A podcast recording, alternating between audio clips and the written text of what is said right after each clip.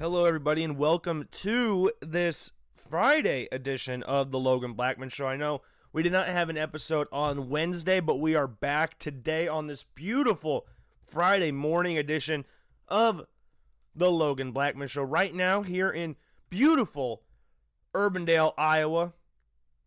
If this will load. That's the problem with this. Sometimes technology just doesn't want to work with you. And for whatever reason, it doesn't load. But right now, 63 degrees. It says cloudy on here, but I've been outside today, which is not something I could say for most of the times I've recorded the Logan Blackman show, but I have actually been outside today. It's weird, I know, but it is nice. Very nice day. 63 degrees right now. And just enjoy today. That's all I'm going to say because Saturday, Sunday, Monday, Tuesday, and Wednesday are all either rain or thunderstorms, at least according to my weather app on my phone. Yeah, the the the weather app on my phone is not very accurate. Like the the one that iPhone provides, it's never been the most accurate thing. Like when I've been working out in the when we've been doing uh what do you want to call it projects uh what property maintenance prop is that right? Is that right? I think so. Well, we're doing lawn care, property man, property management services. The the other day or the other week, it said it was going to rain all day, and then all of a sudden, what happens? It doesn't rain until 4:30, but when it rains, it downpoured. This past Saturday, construction companies were supposed to pour on the interstate, and they did not do that because it rained or was supposed to rain according to the app. It didn't rain a drop on Saturday. If it did, it rained very, very, very little. So they lost a day in that because of the weather app. So don't trust the weather. I mean, it's a good thing if you want to look ahead, but 90, I'm probably about 90% of the time, it's not 100% accurate, which 90% of the time, not 100% accurate. Huh. Interesting choice of words there, Logan. Does that make sense? I don't know. But there's a 50% chance of rain today. Hopefully it doesn't rain because it's just a nice day. I have to go up to Cedar Falls in the near future. We are moving into our new place. Finally, we are getting into our new place officially starting on Monday, getting the old house cleaned up. It's a sad, sad time, but you know what? The future is bright, and we are super excited to move into the new house. A lot smaller. It's a lot smaller. Heck, they got a couch stuck in the hallway up at our new place. So when I go up there on Saturday, we'll have to see if that actually makes it easy. If we can actually get it out of the hallway and move it down to the basement. Because the halls are, are very, very tight. That's the downside to having this smaller house, but it's going to be great. I'm excited to get all of that stuff moved. We moved my sister in last weekend, and now I get to move myself in this weekend to our new place. I'm excited, and I'm excited for this last semester of college. So, this last semester, though, you will be able to listen to Logan Blackman Show live again on 94.5 KULT, everything you and I. So you have that to look forward to in the fall. If you don't go to school, if you're if you're officially done with school, again, we said this uh, last week. Congratulations. Very impressive stuff getting done with college, but if you're not done with college and you're like me, let's have another fun semester. It's going to be a great one. But whether you're in college or out of college, you can still listen to Logan Blackman Show live on 94.5 KULT, everything you and I, when we come back in the fall. But as of right now, all you can do is listen to the Logan Blackman Show podcast. And with that being said, I have a great announcement, and I've already posted this on Twitter. And since this is a pod, this is a podcast. This isn't live, so if you if you've seen my Twitter account, then the, this isn't news to you. If this is days in the future, or if you're listening on this device or on this app, then this isn't news to you at all. But we are officially a part of the Apple Podcasts family. Yes, the Logan Blackman Show got added last night to the Apple Podcasts. And I tweeted it out today. So go follow that. It's got all the shows on it. The Spotify and the Apple Podcast are the same things. They share the same RSS link. So go follow that. I'm very excited to have that new way for you all to listen to Logan Blackman show because if you don't have Spotify, if you don't have SoundCloud, but you have an iPhone, now you can listen to that without having to download an app. You just have it already on your phone, so it gives you another opportunity to listen to it. And I think this could help to grow the show a lot more than what it already is. And I've I've been really I've been trying really hard to grow this show as much as possible. So we started off with the SoundCloud, then we went to Spotify, and now we are on Apple Podcasts. We updated the website, so go view the website as well. Got a bunch of new stuff on there. Going to post Friday Fun Day stuff on there. Once we get into the fall, we'll start doing the unit of the week stuff like we have in years gone by. But the summer with no sports going on, there's not there's not really a lot of units doing a lot of stuff. So it's just been we have to find other things to do on Fridays because Fridays are different than Mondays and Wednesdays because we get to do more stuff. At least I get to do more stuff. I get to make it, gets makes the show a little bit more interesting. That's why I loved Unit of the Week, so we could do the Big Show theme song and then give a cre- give an award to the Unit of the Week. I think it started off with DK Metcalf. If that's is that right? I got the note saved on my phone for the first ever Unit of the Week. I don't know who the last one was. I can't really remember, but I'd have to go on Twitter and look at that. I'm gonna go to my phone right now. Um, my notes, I should say, and look for where is this unit of the week? Because we we've done this for a while now, but I don't think I've updated the the notes in my phone that often. I might have not updated. Jeez, I haven't updated in a very long time, unless this is wrong, which it could very well be wrong. I'm just not gonna look for it. But yeah, unit of the week, something I love to do. A couple of my friends from William Penn have won unit of the week before. So anybody can win. It's not just the professional athletes. It's to everybody. It's to every single person out there that's considered that I consider an absolute unit. Sometimes weeks are harder to find units doing stuff than others. But you know what? They'll always show their heads up as the week ends. I guess. I don't know. But here, since there is no unit of the week, we got Friday Fun Day for you. And today on this Friday Fun Day, with The Last Dance not being on this or Last Dance and ending this past weekend, I found a tier list on tiermaker.com so you can make your own tier list wherever you whenever you want to. I found one Chicago Bulls players since 2010 tier list.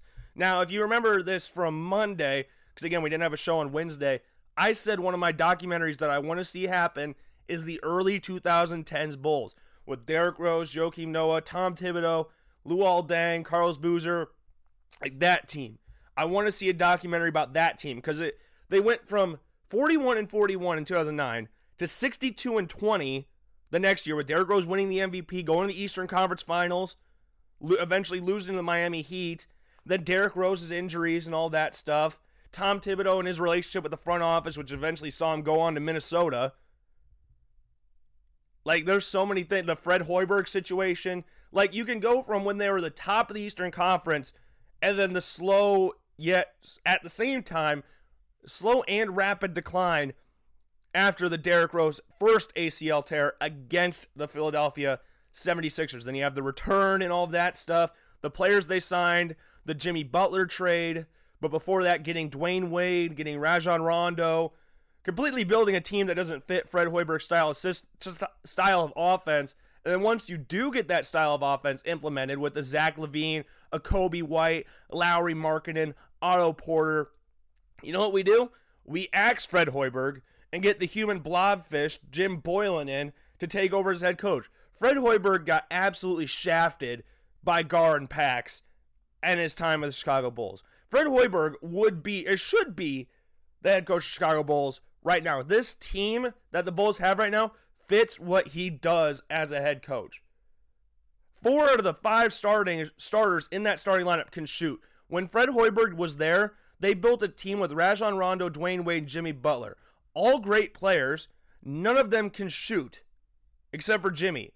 Rajon Rondo cannot shoot. Dwyane Wade, touchy shoot. He can't. It's not a very good outside shooter. I think he had the best three point shooter shooting year of his career in his year in Chicago. Like now we're building a team that fits what Hoiberg wants to do, and then you kick him out the door because you're making him play with Jerian Grant. Like that's not on Fred Hoiberg. That's on the ineptitude of the front office. Now we're starting to get back to some positive signs. Now we could look at some of the hot prospects in college basketball because Jim Boylen is not going to be the head. I would hope Jim Boylen is not the head coach in the near future of the Chicago Bulls. And there was a lot of reports that said, oh, he would be shell shocked, he would be floored if he was replaced as the Bulls head coach. That should be the least surprising thing out of anything ever. Jim Boylen is a terrible head coach. The players hate him, the fans hate him. There's not one person other than Jim Boylen and maybe his wife, if he's married. I don't really know if he is. No one likes Jim Boylen. And I'm reading an article right now on Pippen, Pippen Ain't Easy. Kenny Atkinson is apparently the next guy in line to be the Bulls head coach. He was the former New, I almost said New Jersey Nets, former Brooklyn Nets head coach. They were the sixth seed last season and the seventh seed entering the playoffs as of Saturday. But they were on a little bit of a a downward slide, but that's also because of Kevin Durant not being there, with Kyrie Irving being in and out of the starting lineup. That's or out of the team in general, I guess. But I th- as it looks like right now, the they think that Kenny Atkinson should be the next head coach of the Chicago Bulls, and I, for one, would be fine with it because you know why? Because it's not Jim Boylen. It's not Jim Boylen. First head coaching job was of the Brooklyn Nets and took them from a terrible place back to the playoffs. When the Brooklyn Nets traded for Paul Pierce, Kevin Garnett, and Jason Terry, they traded away their entire future to the Boston Celtics. Boston Celtics are in the playoffs every single year. The Brooklyn Nets were one of the worst teams in the NBA. And the Celtics, when they would make the playoffs, they kept retooling because they had a top five draft pick every single year. And yet, Kenny Atkinson turned the team around and got them to the playoffs 20 and 62, 28 and 54, and then 42 and 40 in his second to last year as coach of the Brooklyn Nets. He resigned in 2019 2020 with a 28 and 34 record. But what he did with the Brooklyn Nets, getting them to the playoffs, it's nothing short of spectacular what he did with that team because they were awful. They were terrible. 2016 17, 20 and 62 the exact opposite record of what the Chicago Bulls record was at the start of the decade. This team was atrocious. The Boston Celtics, with the draft picks that they got from the Brooklyn Nets, won the Atlantic Division and the number one seed in the Eastern Conference. The quickest turnaround of all time drafted Jaylen Brown third overall, and the team just started going ham.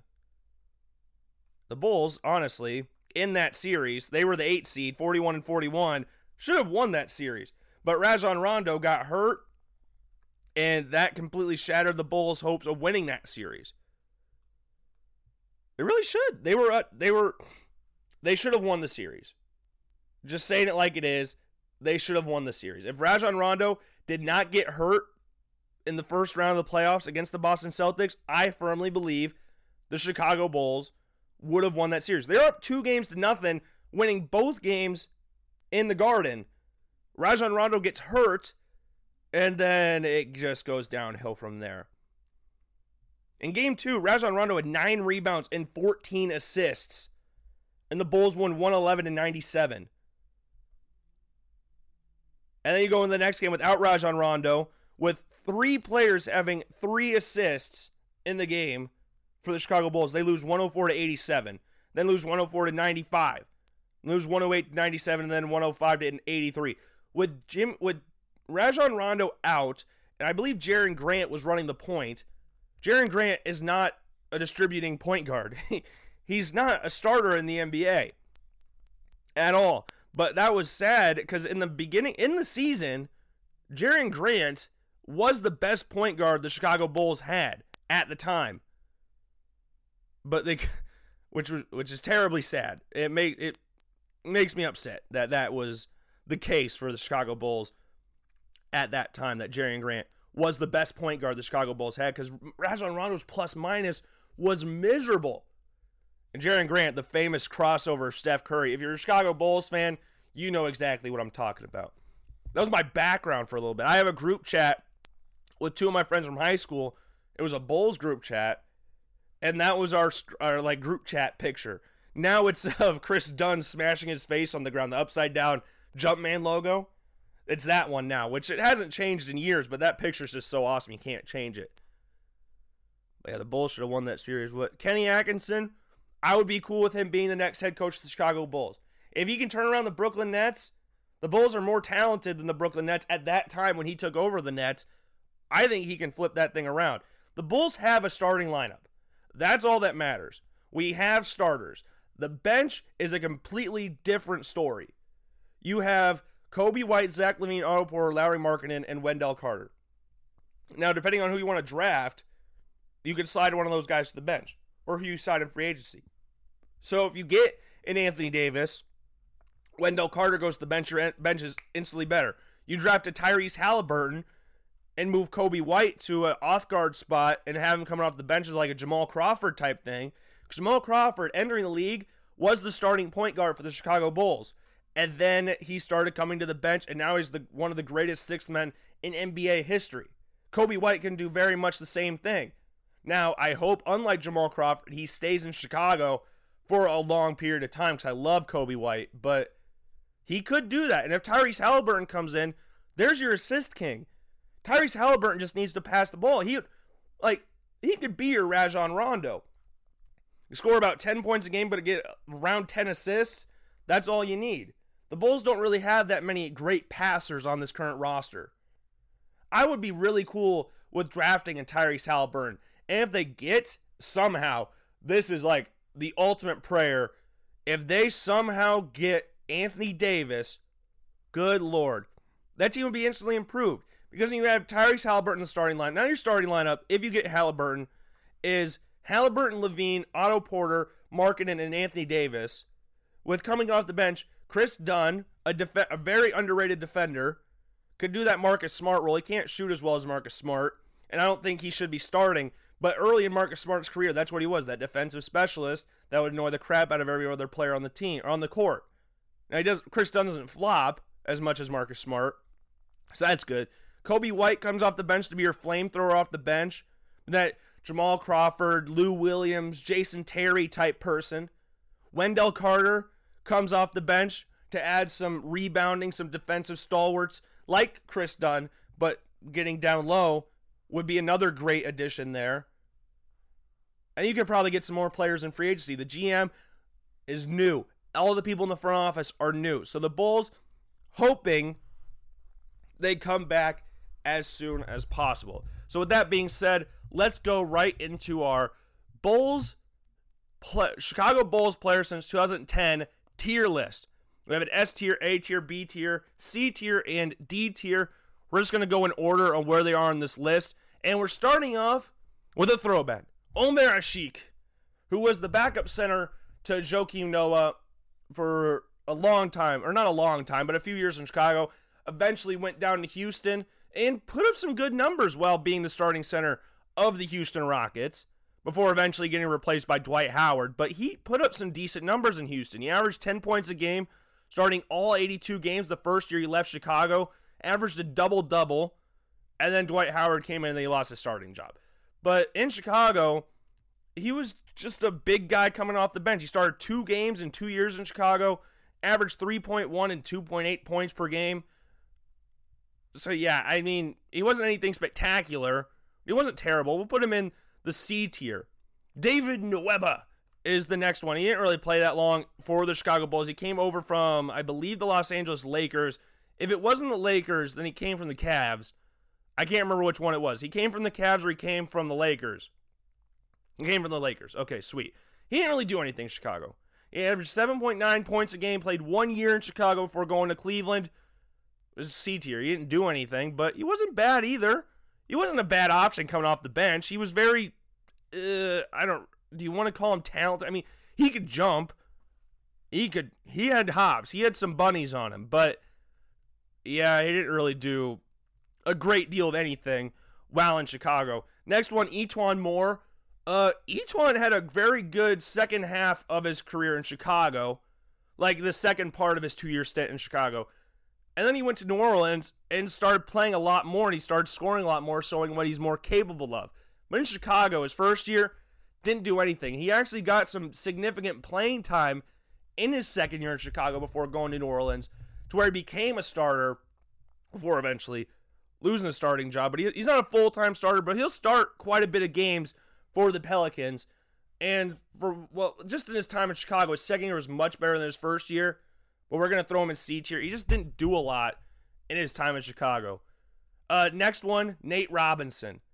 Nate Robinson's career in Chicago alone can be summed up by the LeBron James block. That's all we need to talk about in the playoffs. David Robinson goes in the B tier. Or Nate Robinson. I don't know why I said David Robinson. Nate Robinson is a Chicago Bulls cult hero. Everybody loves Nate Robinson, who played, who's a fan of the Chicago Bulls. I think there's a lot of people that there's a lot more David Nate. I keep saying David Robinson, Nate Robinson fans than not. He averaged 13.1 points a game. Was a very good spark off the bench for the Derrick Roseless Bulls, and got to the conference semifinals. This was the year that Joakim Noah came fourth in the MVP voting. Like this team was not supposed to do anything. Derrick Rose was injured, so this team wasn't supposed to do much. But they did, and it was very, very fun to watch. You had Kirk Hinrich, Nate Robinson as the point guards, and they were just really fun. They were, uh, uh they were, they weren't like aesthetically pleasing to watch with Joakim Noah bringing the ball up the court every once in a while, but they were tough. They didn't back down from anybody and they were awesome. They were just an awesome team to watch. I loved watching that Chicago Bulls team, and Nate Robinson with the block of LeBron James was huge for Chicago Bulls fans. And they won a game in the series, so that was impressive. But Nate Robinson goes in B tier. Carlos Boozer. Uh, he was a little disappointing in Chicago. Him and Rip Hamilton were a little disappointing when they came over to the Chicago Bulls, but started every game he was in Started every game he played in Chicago. Averaged above at least 13 points a game every year. He went down every year, though, which is not great. Started 79 games his second to last year in Chicago. He wasn't the same player he was in Utah. He was consistently averaging a double double. Like in his last four years in Utah, it was 20 and 11, 21 10, 16 10, 19 11. And then in Chicago, it was just around 10, never got over the 10 mark was 17 9, 15 8, 16 9, and 13 8. But Carlos Boozer, though frustrating at times, still goes in the B tier for the Chicago Bulls. Kris Dunn uh, came over in the Jimmy Butler trade with Zach LaVine and Lauri Markkanen. Um, a lot was expected of him. He hasn't lived up to extreme expectation of being a top five pick by the Timberwolves, although for a few years ago. But he's a very good defender. I don't think he's a starter, but he's a very, very good defender, so I'll throw him in C tier. Next one, Mason Plumlee. Sometimes you, or Miles Plumlee. Sometimes you forget he was on the Bulls, but he just goes in the D tier because you just forget he was on the Bulls. Next one, Quincy Pondexter. Again, sometimes you forget he was on the Bulls. D. Aaron Brooks. D. He didn't like. We're finding players that you've kind of forgot were even on the Bulls, for that short period of time. Like they didn't have their like Nate Robinson. He played one year in Chicago, but we remember what he did in Chicago because of the block on LeBron James. Aaron Brooks is I guess you could throw him up in C tier. He had some success in Chicago. Started 21 games in his first year in Chicago. Bulls finished 50 and 32. Lost in the conference semifinals again. But yeah, I, I don't know. I'm going to throw him in C tier. He had a decent stay in Chicago. Quincy Pondexter, though, he, he didn't do anything at Chicago. He was just there, didn't do anything special. He barely came off the bench, so he just stays in D tier. Rajon Rondo, he goes in B tier. Because again, like I said before, if he doesn't get hurt against the Boston Celtics, the Bulls win the series. They won the first two games in the series, and in the last game Rajon Rondo played, as we said, 14 assists and nine rebounds. He was carrying the Bulls in the play. It was it was a revelation because he was so bad in the regular season. In the playoffs, he was the reason we lost the series. Because he didn't play. He was hurt. So he goes in the B tier. Cristiano Felicio. Now, if we're talking about fans' perspective of him, he goes S tier. But if we're talking about the actual player, he goes in D tier. Cristiano Felicio, um, yeah, there's he signed that massive contract, and every Bulls fan loves Cristiano Felicio. Like, I don't think you can find a Bulls fan that dislikes Felicio, but yeah, he just hasn't done he hasn't done anything in the Bulls. He's averaged what his career high is 5.6 rebounds or uh, points a game, 4.7 rebounds a game. He started 20 games in his time in Chicago, signed that contract, but he just I don't know, do you put him in S tier? He's been I'll throw him in S or C tier. C tier, not S tier. He's better than Quincy Pondexter and Miles Plumlee. I'll I'll put him in C tier. Next one, Ronnie Brewer. Uh, he was on those Bulls teams with Derrick Rose that got to the Eastern Conference Finals. He threw the alley oop pass to Derrick Rose against the Pistons. The I want to go higher one from Stacey King. That one, Ronnie Brewer threw that alley oop pass, but he didn't really do anything. He was more of a he came off the bench. Him and Kirk or uh, Kyle Korver came off the bench for the Bulls teams and provided a little bit of spark. He was the defensive guy. Could shoot a little bit, but didn't do a lot for the team. So I'll throw him in C tier. Brian Scalabrine, I don't think I need to say anything. He goes in S tier. I don't really need to explain anything about my decision to put Brian Scalabrine in S tier. Chandler Hutchison, he is a new guy. He was drafted the same year as uh, what's his name? Wendell Carter, as we talked about earlier. He's been hurt about 90% of the time he's been in Chicago. He hasn't done anything in his time in Chicago. He starts every once in a while, but he hasn't done a whole lot since he's been in Chicago. I don't want to throw him in D tier, so I'll throw him in C tier because he hasn't played. He hasn't done anything. He's just been hurt, and when he plays, he does decent, but yeah, I don't know. Uh, Doug McDermott, Iowa guy, he goes in C tier. Um, great shooter. Love, love Doug McDermott. Love Dougie, Dougie buckets. And we've already seen that he's probably going to be the next Kyle Korver. Just bounce around the league all the time, but he can shoot the lights out of a building. So that's what he's good for. Uh, his best year in the NBA was his last year in Chicago before getting traded to Oklahoma City. Uh, for oh god, we don't need to talk. We'll talk about that player later. But yeah, he the most notable thing he did for the Bulls was switch numbers to number 11 so Dwyane Wade could wear number 3. He didn't do anything spectacular. He was a decent player, but yeah, C tier I think is where it belongs. I've never known how to say this dude's name. So if I butcher it, which I'm probably going to do, I need to uh Timothy Luau Cabarro. I did not say that right at all. He played one year in the Bulls. Now he's over at Brooklyn. He didn't D tier. He didn't do anything. He was there for half a season. He played 29 games in Chicago. He got traded from Oklahoma City to there. So I, yeah, I don't know. Mike Dunleavy is the next Bull on this list. Mike Dunleavy was a good starter for the Chicago Bulls. Very good shooter. Always been a good shooter. Been a great shooter throughout his entire career. He was always a good player, always consistent player for the Chicago Bulls. So he started a lot. He started quite a bit in his time in Chicago. I'll throw him up in B tier. He had some decent success while playing for the Chicago Bulls. And he was part of some decent Bulls teams in his time there. Dwyane Wade, legendary shooting guard, but not a legendary Chicago Bulls player, but he'll go in B tier. He was a decent player for the Chicago Bulls in his one year in Chicago. And yeah, I mean, not he didn't do anything spectacular. I mean, he was decent for the Bulls, but yeah, 18 points a game, four rebounds, three assists, 1.4 steals. Started six, 59 games. Yeah, I think it got to the first round of the playoffs. I'll put him in B tier. Legendary player. Should have come to the Bulls a lot sooner with LeBron. When LeBron made the decision, I'm going to take my talents to South Beach type thing.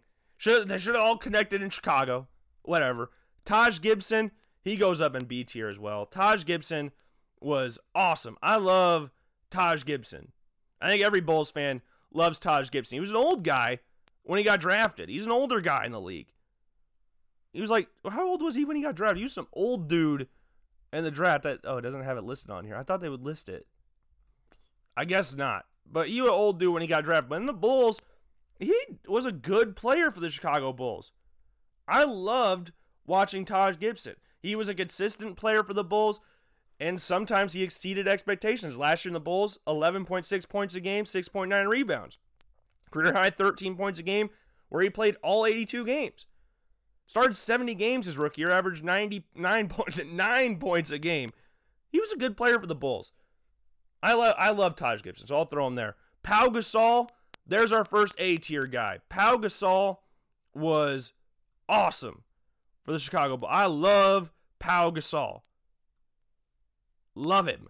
Love Pau Gasol with everything I have. 18 points, 16 points, got a double double each year, started every game in Chicago.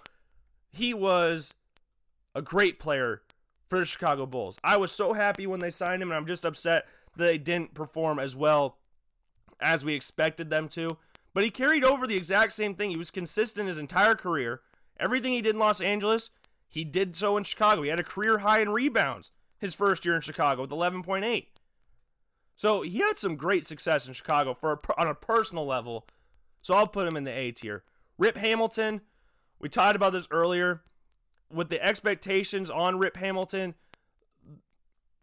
it just was disappointing all the way around. It was just a disappointing signing. I mean, he didn't do what we thought he would do because he came in as one of the most legendary Detroit Pistons players of all time. Part of their championship team, went to two finals with the Pistons. So three-time All-Star, but he just it was just disappointing his entire time in Chicago. From what he came from, what we were expecting, he never played 82 games, which he didn't going into the season. In total, he played 78 games in Chicago in 2 years, which we should have seen that coming cuz he hadn't played that a lot of games. He didn't play over 50 games Chicago. Played 50 games one time, started 45 of them in his last year in Chicago. Rip Hamilton, I love Rip Hamilton because the mask is legendary, but he goes in C tier. From what the expectations were, like, oh, we finally replaced Keith Bogans as starting shooting guard. And then it just didn't it didn't turn out the way that we wanted it to. He was just hurt all the time which is unfair to put him as low as I am, but whatever. He was hurt all the time, so you have to put him that low because the expectations for him were decently high. Kyle Korver, B tier, because Kyle Korver was he was awesome coming off the bench for the Bulls. Start played all 82 games in 2010-11, scored 8.3 points per game, was coming off a career high three point percentage in Utah. But that Bulls team was a 62 and 20 team, and he was a big part for what that team did. Eight points a game each year in Chicago would just shoot the ball. That was what he did. He just shot the ball like crazy in his time in Chicago. They were very good both years he was there. Little underachieving by the Chicago Bulls, but that could be going down to Derrick Rose knee injury in his next year in Chicago, where they lost the first round of the playoffs because Rose got hurt. But he was awesome. Kyle Korver was a fan favorite in Chicago, and he'll go in B tier. Denzel Valentine, uh, he's been a disappointment. He goes into D tier. He hasn't done anything in his time in Chicago. It's been very disappointing. His the entire Denzel Valentine's career in Chicago has just been a raving disappointment, pretty much. He's been he was hurt all of last year or all of this year, I guess. He hasn't played in for freaking ever. First round draft pick, and he just hasn't done anything. He hasn't been very good for the Bulls. I mean, he averaged 10 points a game. Like, you know what? We'll throw him up in C tier. I'm not to throw him in D tier. That's a little mean to Denzel.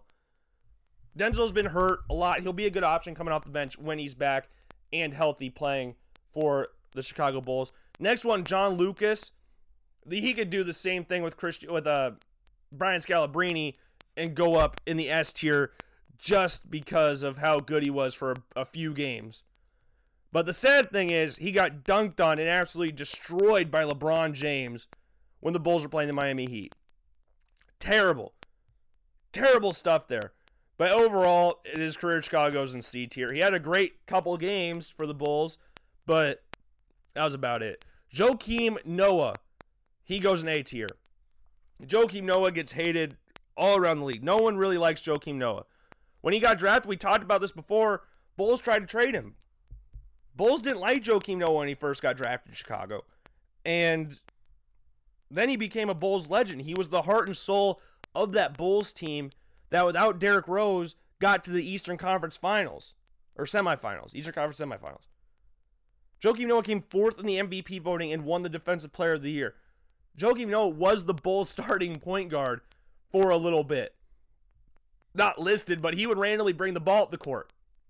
And I miss watching Joakim Noah play basketball. As awkward it was as it was to watch, he is a Chicago Bulls legend. He is. That MVP caliber season, he averaged 12.6 points a game, 11.3 rebounds, 5.4 assists, and 1.2 steals and 1.5 blocks per game. Joakim Noah was the heart and soul of that Chicago Bulls team. Played 35 minutes a game in a team that lost, went very had a very very good season. Went to Oh wait, what am I looking at? I'm on the wrong season. His MVP season was not the Eastern Conference semifinal season, was it? Nope, it was not. That was the year before. But you know what? Whatever. He still had a very good year the season before, but he was just hurt all the time. This year he's a fully healthy player and was just very, very, very good. I could honestly put him in the S tier, but I'm not going to. I'm not going to. First team All NBA 2014, two time All Star, Defensive Player of the Year, two time Defensive All First Team. That 2013 to 2014 to 2014 era of Joakim Noah was his best. And now it's sad that he's not really playing as much. I think he's on the Clippers now, technically. Yeah, he's on the Clippers, so we'll see if he actually does something there. Luol Deng, he goes in A tier too. I love that because I don't need to really think about those two. Those two are so easy to just think about and go, yep, as A tier. Easy. Luol Deng was the only good player on the Bulls for a while. Before Derrick Rose, it was Luol Deng's team, which, like Scottie Pippen when Jordan wasn't there, the Bulls didn't really do that great, even though he was a very good player for the Bulls. He'd play 40 minutes a game consistently. He was always there, never came off the court. In two years, he led back to back season, he led the league in minutes per game. He averaged 19 points a game, which is career high in his last year in Chicago. Granted, he only played 23 games, but he was awesome for the Bulls. Underrated Bulls legend, Luol Deng. Jerian Grant, uh, D tier. Yeah, I. Yeah, sorry, dude. I love Jerian Grant. I love the meme of Jerian Grant, but yeah, I can't put him anywhere higher than D tier. I just, I just can't. I can't put him anywhere else than that. He had, didn't do anything his entire time in Chicago. He's a very frustrating point guard, especially to Kurt, uh, Fred Hoiberg, who was always yell at him to bring the ball up the court with some sort of passion and some sort of drive or something. He hated that. And then he had to start he had to start him because Rajon Rondo was struggling. And now the next player on the list, Paul Zipser. A lot of people might have forgotten who Paul Zipser was. He started 30 games this time in Chicago, played 98 games, averaged 4.7 points per game in his time in Chicago. Yeah, he goes D tier. He didn't do anything in Chicago. He just didn't do anything there. Uh, Derrick Rose, S tier. The greatest player past Michael Jordan in, MB- in Chicago Bulls history. The youngest MVP in M- NBA history will have his number hanging in the rafters next to Jordan, Pippen, Bob, Bob Love, and Jerry Sloan. Which, speaking of Jerry Sloan, I got an update a little bit ago. He died at 78 years old with com- from complications due to his Parkinson's disease. So I very sad news coming from the world of the NBA and just the world of I don't know. I don't really know how to word that, but I thoughts and prayers to Jerry Sloan and his family in this dire in this sad time. But a Chicago Bulls legend, Utah Jazz legend as a head coach. Sad. You hate to see those kind of things. But Derrick Rose, you would expect his number to join those jerseys we listed before in the rafters in Chicago. Derrick Rose brought hope back to the city of Chicago in his time as the point guard of the Chicago Bulls, the youngest MVP of all time, and it was one of the saddest days ever when he got traded to the New York Knicks. But you knew it had to happen, but it was just so sad to think about like, man, he averaged 25 points, he won the MVP. Now he's getting traded for Brooke Lo- or Robin Lopez and Jose Calderon. And Joakim Noah was going along with him. So it was like, this is so weird. The new era of the Chicago Bulls. And then you watch that series that he had, or that episode I think it was on Stadium, where about he found out that he was traded and the tears and emotions that he had.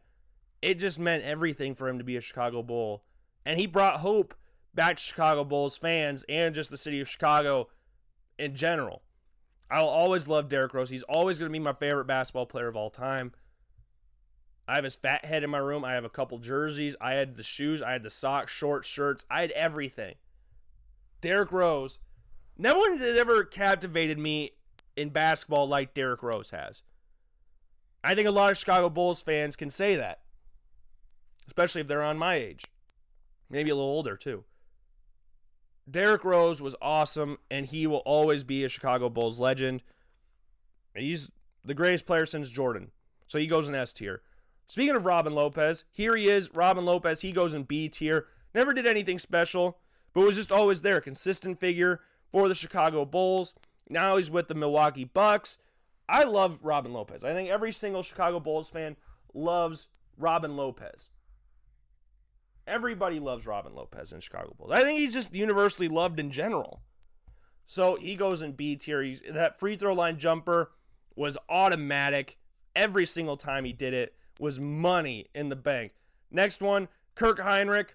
He goes, ooh, where does he go? B tier A tier? Because you might think of that and laugh about Kirk Hinrich being in the A tier, but Kirk Hinrich was awesome, first of all. He was my favorite player on the Chicago Bulls. He was my favorite player before Derrick Rose got there. Iowa kid from Sioux City, came to the Bulls, dominated his first few years out of the league, or out of the coming into Chicago. This time, the second stint in Chicago. So I guess we get.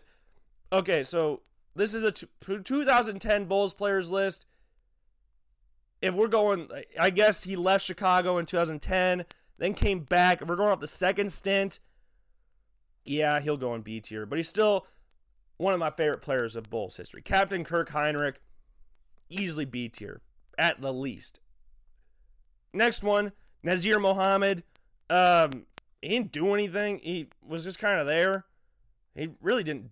He really didn't do anything, to be honest. I mean, yeah, his career high for the Bulls was 2.6 points per game. And he averaged 1.6 and 1.2. I mean, he didn't do anything.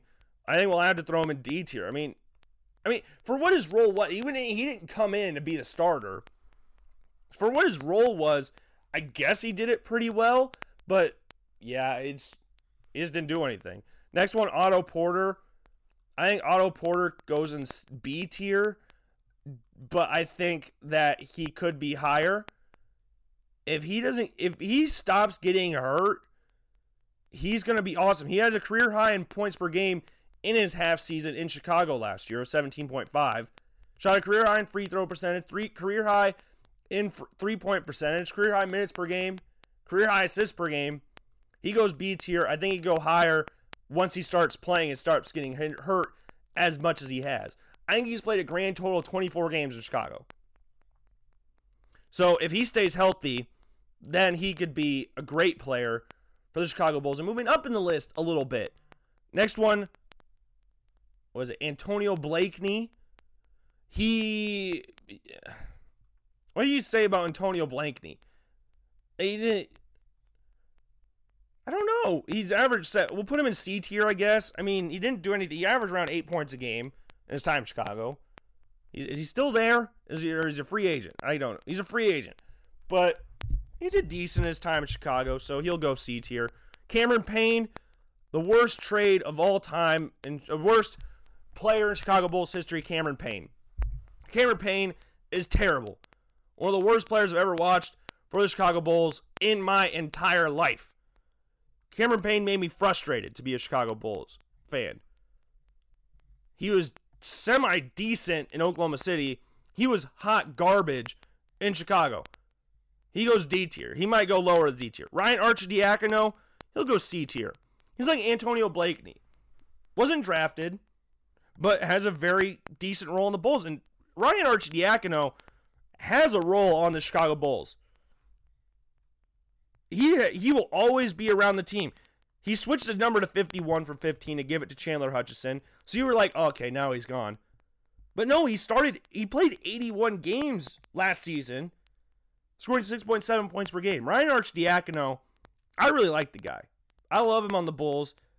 Brings that little fighting spirit to the Bulls, a little underdog Philly spirit to the Bulls, and I love it. Next one, Zach LaVine, the best player since Derrick Rose in Chicago. Uh, or maybe you could argue someone else too, but we'll talk about them in a little bit. But Zach LaVine goes in A tier. He hasn't had the same impact as Derrick Rose, so he won't go in S tier. I think Derrick Rose is the only one that will go in S tier on this list. But Zach LaVine has been awesome in his time in Chicago. 25 points a game, snub from the All Star game. He's literally carrying the Bulls on his back. And if he gets some help, the Bulls could actually be very, very good. I'm excited for the future for the Chicago Bulls. Next on the list is Wendell Carter. He'll go in C tier, maybe B tier. We throw him in B tier or C tier. He's uh, he's played one year for the Bulls.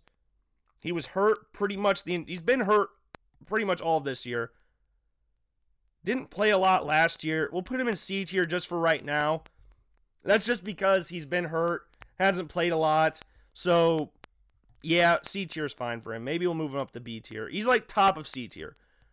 Michael Carter Williams, D tier, terrible player. Uh, one of the most overly confident players in NBA history. One rookie of the year, and then it was all downhill from there because everybody hated him because everyone's like, you think you're better than what you are. Sucked for the Bulls. Next one, Tony Snell, D tier as well. Another terrible player for the Chicago Bulls. One of my least favorite players, along with Cameron Payne, in this era of Chicago Bulls basketball. Hated him. He's a terrible player. I know the less said about him, the better. With Tony Snell. Next, Marco Belinelli. Uh, he'll go in C tier. He had some decent success in his time with the Chicago Bulls. He was that he he'd come off the bench, do some madness, do shoot some threes. He only played one year in Chicago. He had he was good in his one year in Chicago. Went to the Spurs the next year, had more success with the Spurs. I might throw him. He's better than the players that I have in C tier. I'll put him in B tier. Lauri Markkanen, again, B tier. Uh, young players struggled with his health, but can shoot the lights out of a gym when he's playing. He just needs a better coach. Jim Boylen just needs to go, and Lauri Markkanen will thrive. I love Lauri Markkanen. I think every Bulls fan loves Lauri Markkanen, and I hope him not. The, I I think he'll have a ton of success whenever we get a new coach in Chicago. Next one, Jimmy Butler, A tier. I love Jimmy Butler. Jimmy Butler is one of my favorite players in NBA history. Why? Because he was constantly, constantly viewed as an underdog. He wasn't drafted high. He was the la- one of the last picks in the first round, or he was the last pick in the first round. Then he became a five-time All-Star, and has just been dominant ever since. His first year in Chicago, 2.6, then 8.6. And then he led the league in minutes 2014 2015 and then he just shot up from there. He was so mad that he wasn't improving as much as he was, he turned off his cable and internet. He went from 13 to 20, then 20 again to 23, 22, and now he's one of the toughest players in the league and, and on the Miami Heat. Starting the Miami Heat's quick turnaround. Jimmy Butler has that Michael Jordan mentality that today's era cannot handle. Look what he did in Minnesota. He destroyed Karl-Anthony Towns and Andrew Wiggins. He played with the second team so he could beat up on those two and they'd still win. He has that Michael Jordan mentality. He has that the closest thing to that mentality that we've seen in the NBA since Jordan or since Kobe. Because I forget Jordan played in. It's not been that long since someone's had that similar mentality. Jimmy Butler's a killer. And he's vastly underrated as far as top NBA stars, and I loved him in Chicago. One of my favorite players in Chicago Bulls history is Jimmy Butler. If I was building my all time favorite Chicago Bulls team, it'd probably be Derrick Rose, Zach LaVine, Jimmy Butler, Pau Gasol, and then Joakim Noah. Maybe you could throw Luol Deng and substitute him for Pau Gasol because I love both of them equally. But Rose, LaVine, Butler, Noah, I think are all locks for my favorite team and Kirk Hinrich is my sixth man coming off the bench. But Jimmy Butler's awesome. I love Jimmy Butler. I love his attitude. He's not very well liked in NBA locker rooms because of his attitude. So that's why we talked about Michael Jordan in today's NBA locker rooms. Jimmy Butler kills people in today's NBA locker rooms. What would Jordan do to these people? Jimmy Butler goes in A tier, though. Love Jimmy Butler. Justin Holiday. Uh, interesting player for the Chicago Bulls. Starting shooting guard for quite a bit. Came over from Oklahoma City, I believe. And, or no, he came over in the Derrick Rose trade. I forgot. Or did he sign from, I don't remember how that whole thing went down. Decent player. Started every game he played Chicago. Uh, frustrating a lot at times. He'll go into C tier. He was very frustrating. He thought he was a better shooter than what he was. And yeah, it showed. He's he ticked me off a lot in his time in Chicago. Not saying he was a bad player. He was a good player. Started every single game in Chicago. But that showed how bad the that was more a testament to how bad the Bulls were at the time than how good Justin Holiday was or is.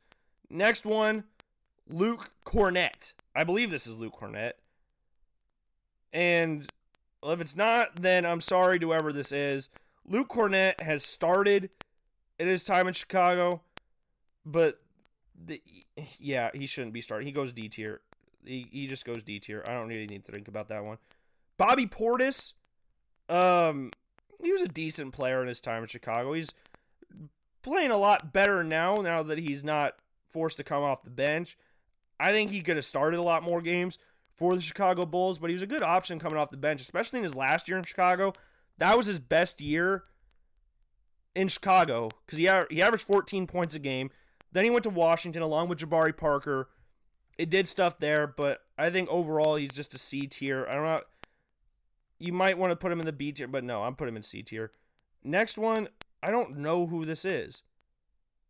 I don't know who this. is. My guess is Shaq Harrison, but I don't really think that Shaq Harrison. I don't really know what Shaq Harrison looks like, to be 100% honest with you. So now I gotta look this up because now I'm, I gotta see if this is him because if it is, then I can give a firm opinion on how then what I think about this person. But if it's not, I think it is. I need to sit up so I can actually look at the t- look at the computer. I think it is. That's that's uh, that that is that's Shaq Harrison. Yeah. Okay. So Shaq Harrison is the la- one of the last players on this list. Hasn't played a while. Hasn't played a lot in Chicago.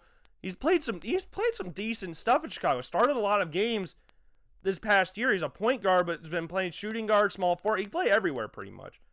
Uh, he's a C tier player.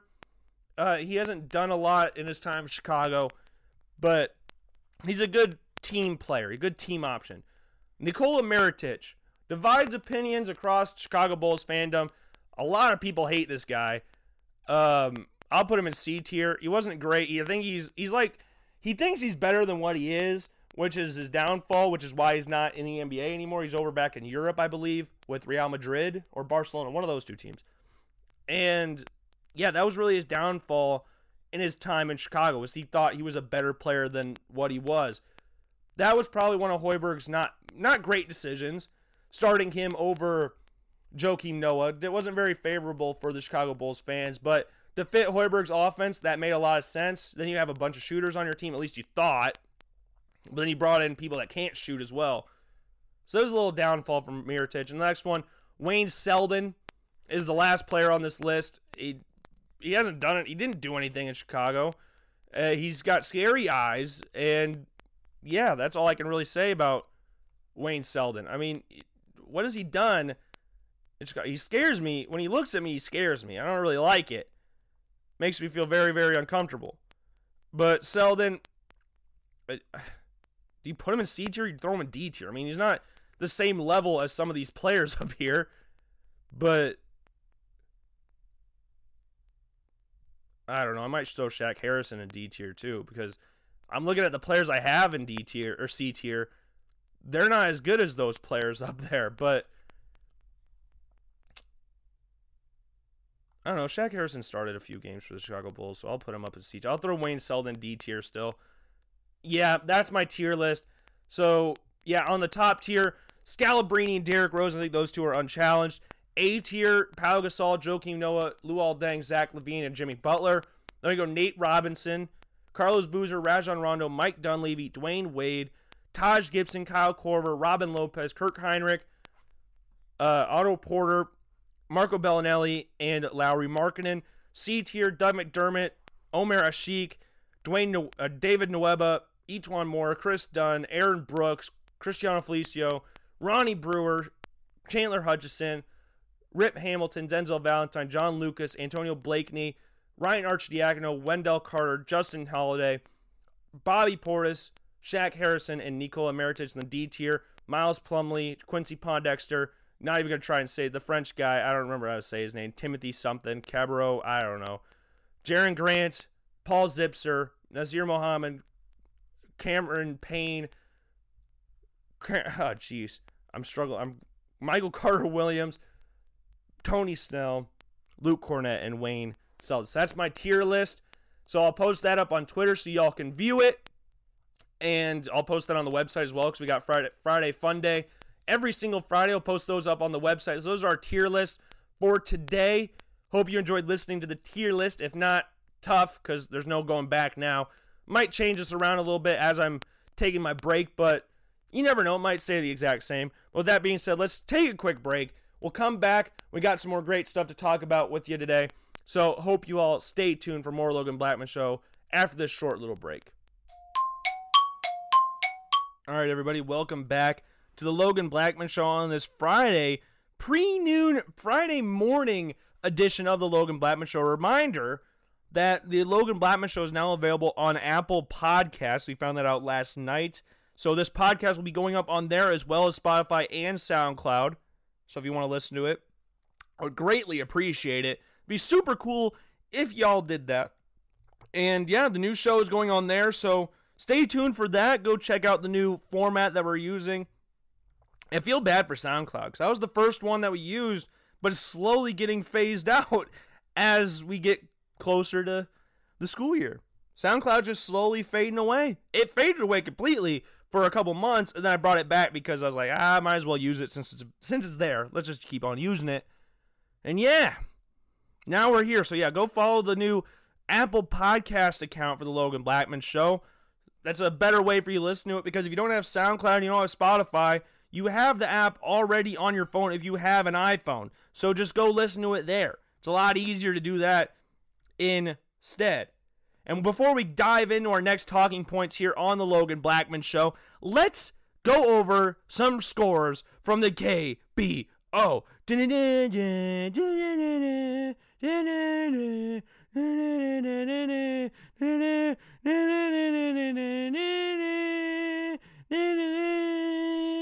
So here we go.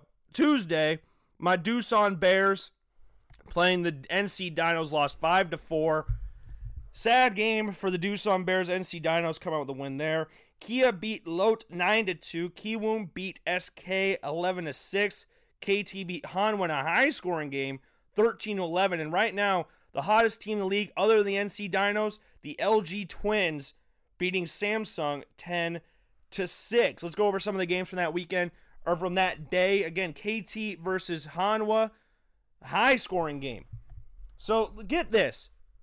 In this game, it was 13 to 1 going into the seventh inning. Going into the top of the seventh inning, 13 to 1.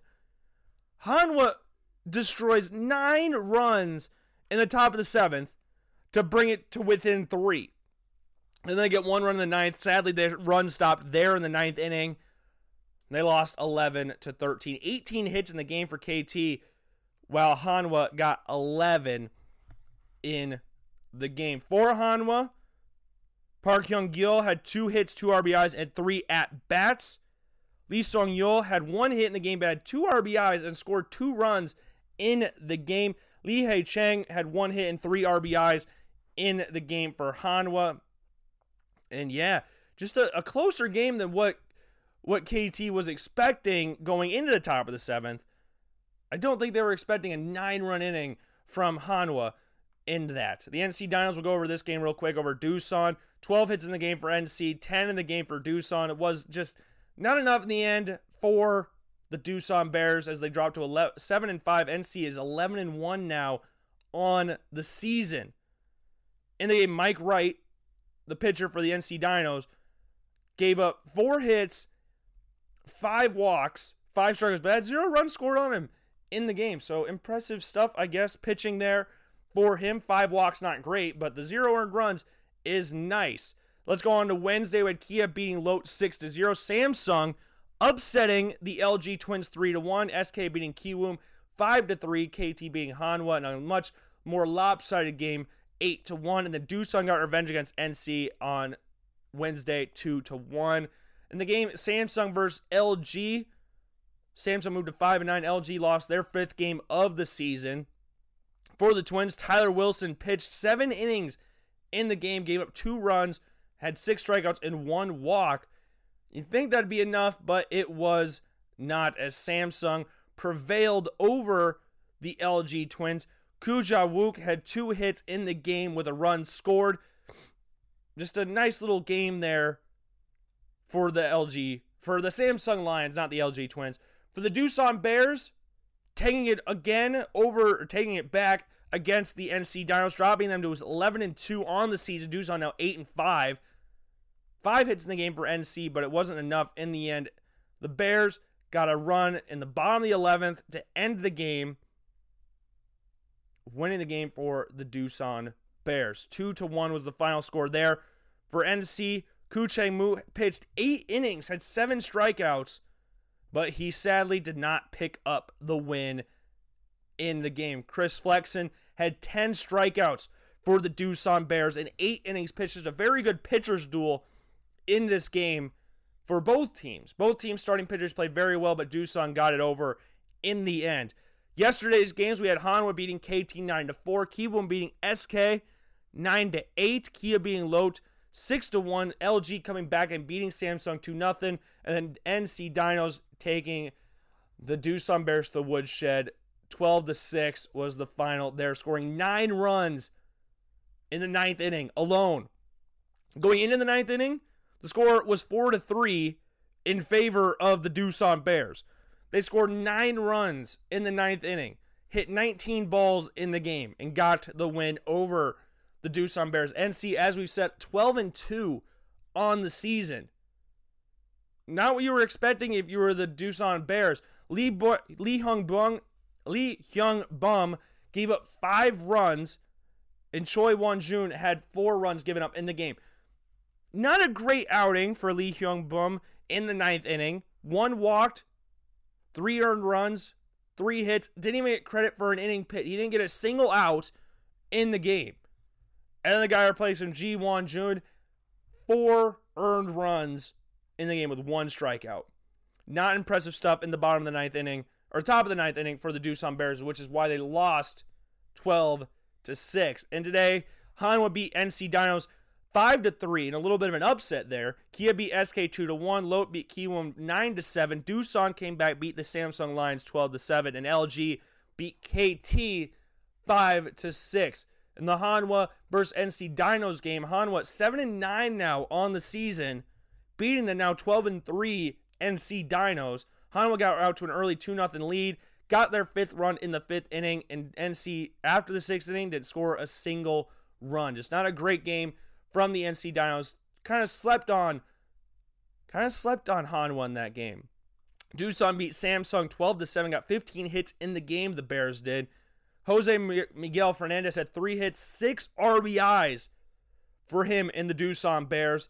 Samsung, on the other hand, didn't really have a lot of action going on their bats. No one had very amazing performances. Kim Hyung Gun had two hits, two RBIs in the game for the leading batter for the Samsung Lions, and LG winning again 10 and 5 on the season, 6 to 5 over KT. In that game, Park Kyung Soo had two hits and three RBIs in this game. Manuel Rojas Jr. had two hits and one run scored in the game. And Cho Young Bo, Cho Young Ho had three hits and one RBI with a run scored in the game there. Ursimar Despaigne had six hits, one earned run, and three strikeouts in the game. No walks, which is very impressive. Despaigne, Despaigne again, very nice little performance there. Seven innings pitched in the game for KT, but it wasn't enough as Casey Kelly in the pitcher for the LG Twins.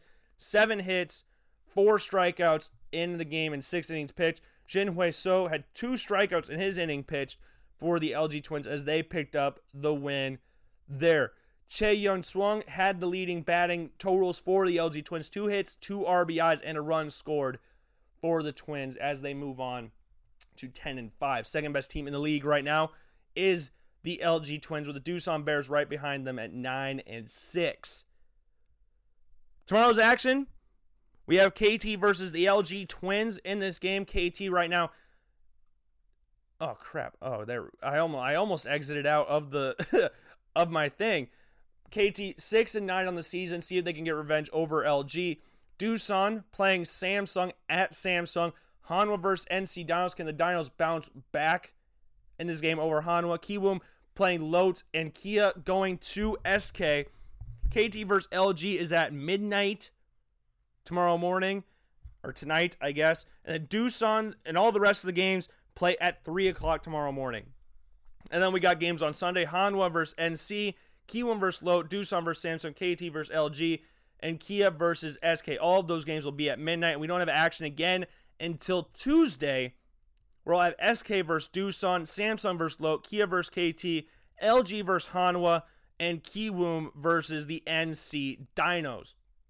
It's been fun kind of follow. It's been fun following the KBO.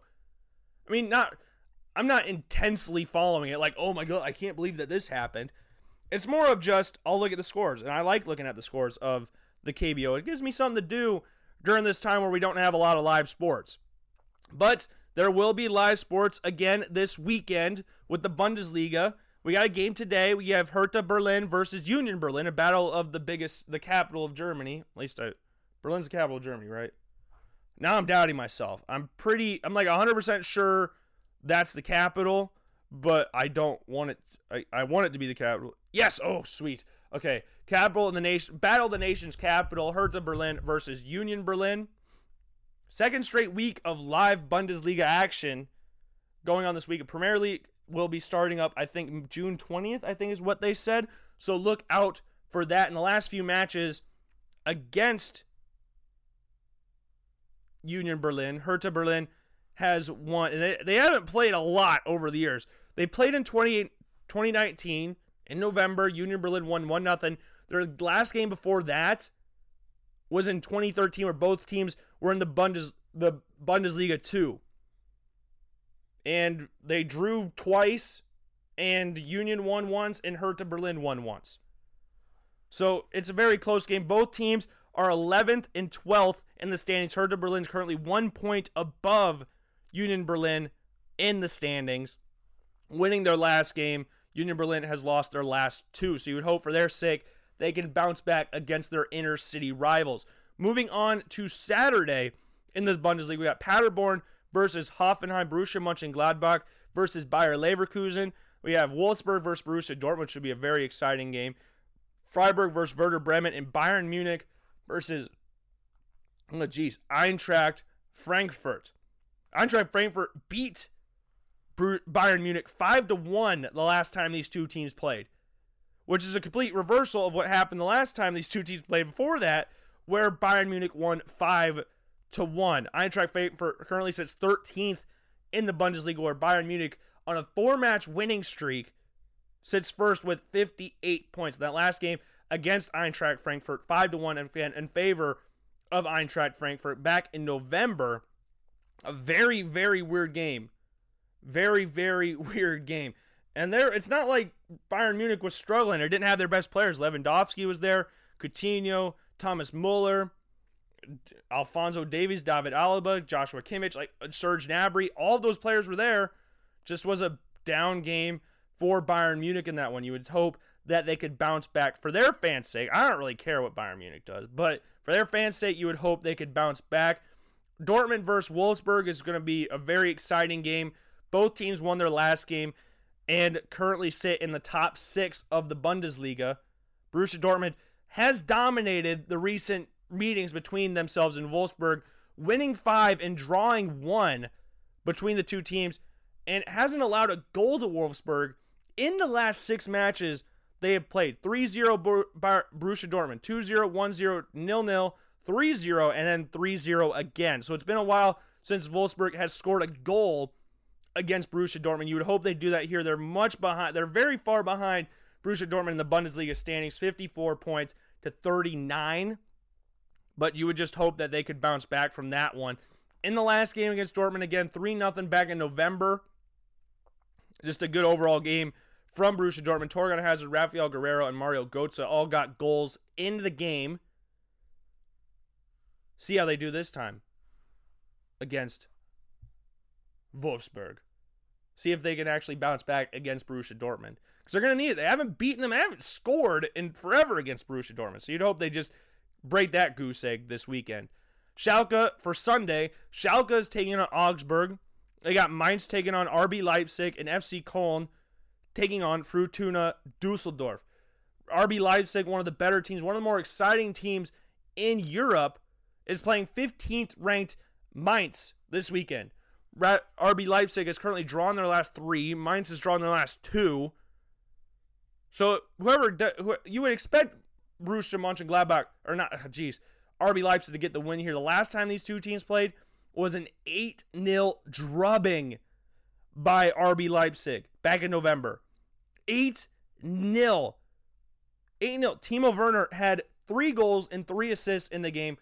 Poulsen had a goal in there as well. Sabitzer had a goal. Nkunku had a goal and two assists.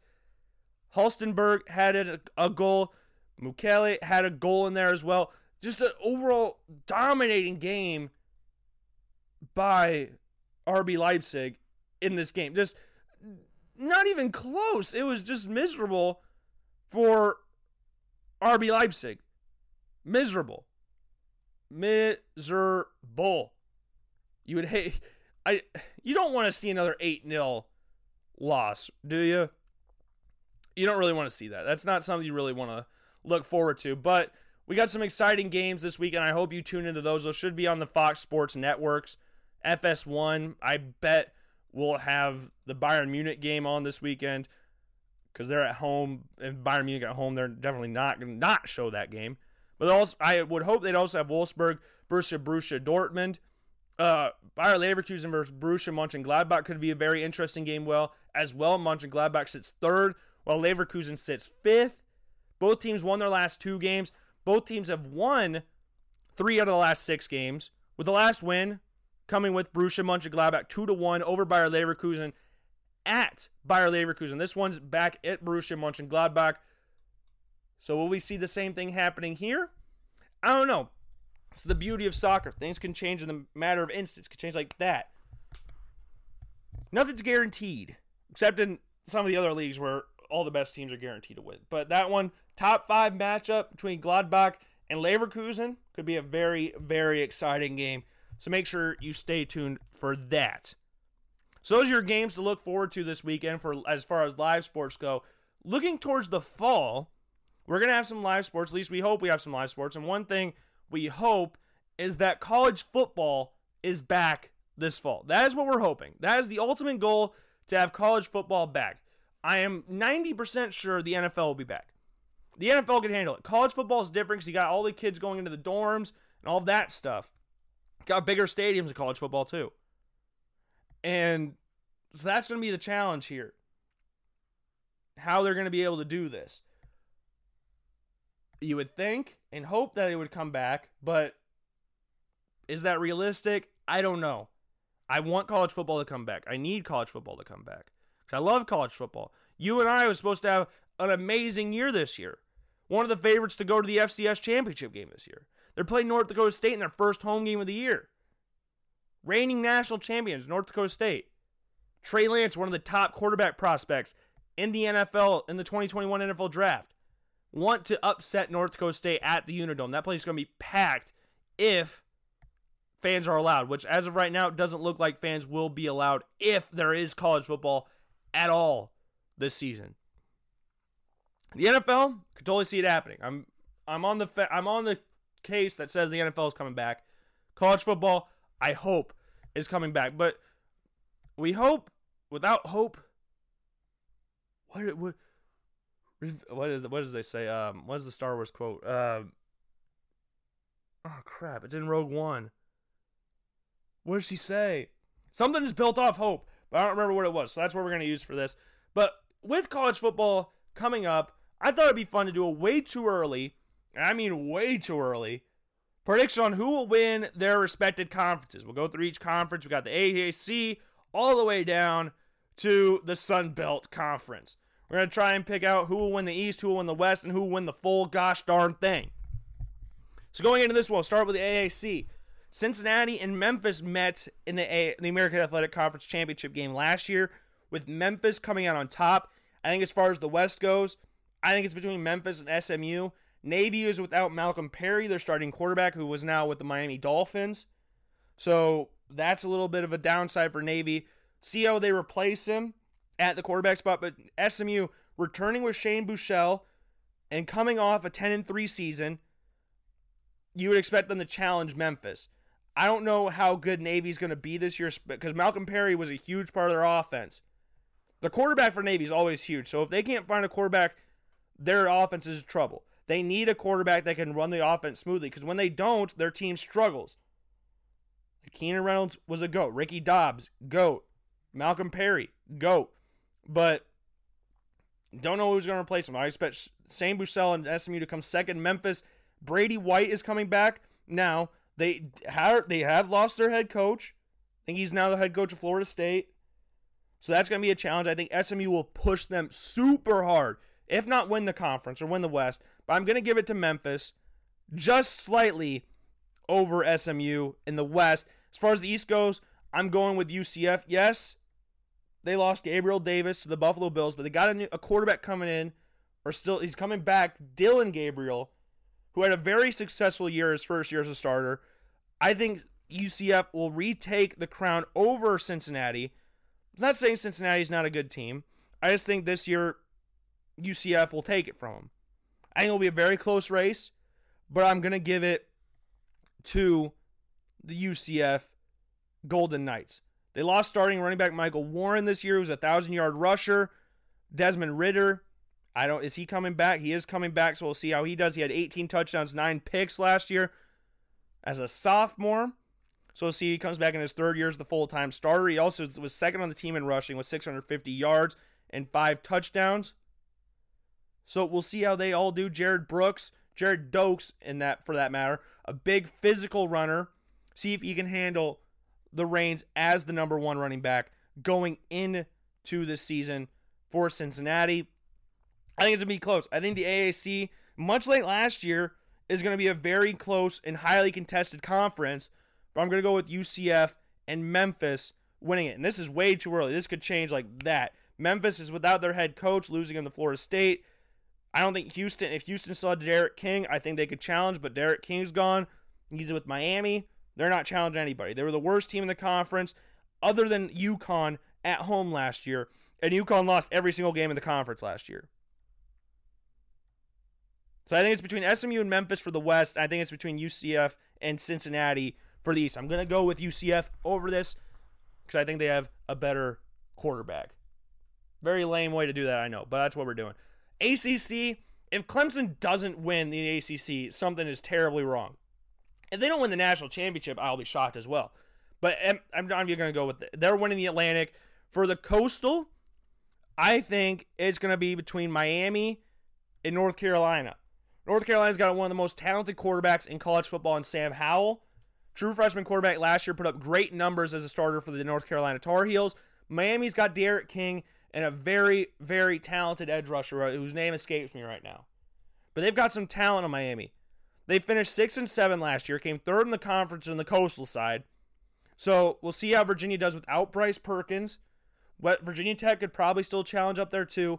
But I want to go with a dark horse here. Sam Howell is a very talented quarterback. Last year, and is in his first year starting for North Carolina, he threw for 3,600 yards, 38 touchdowns, and seven picks while completing 61% of his passes.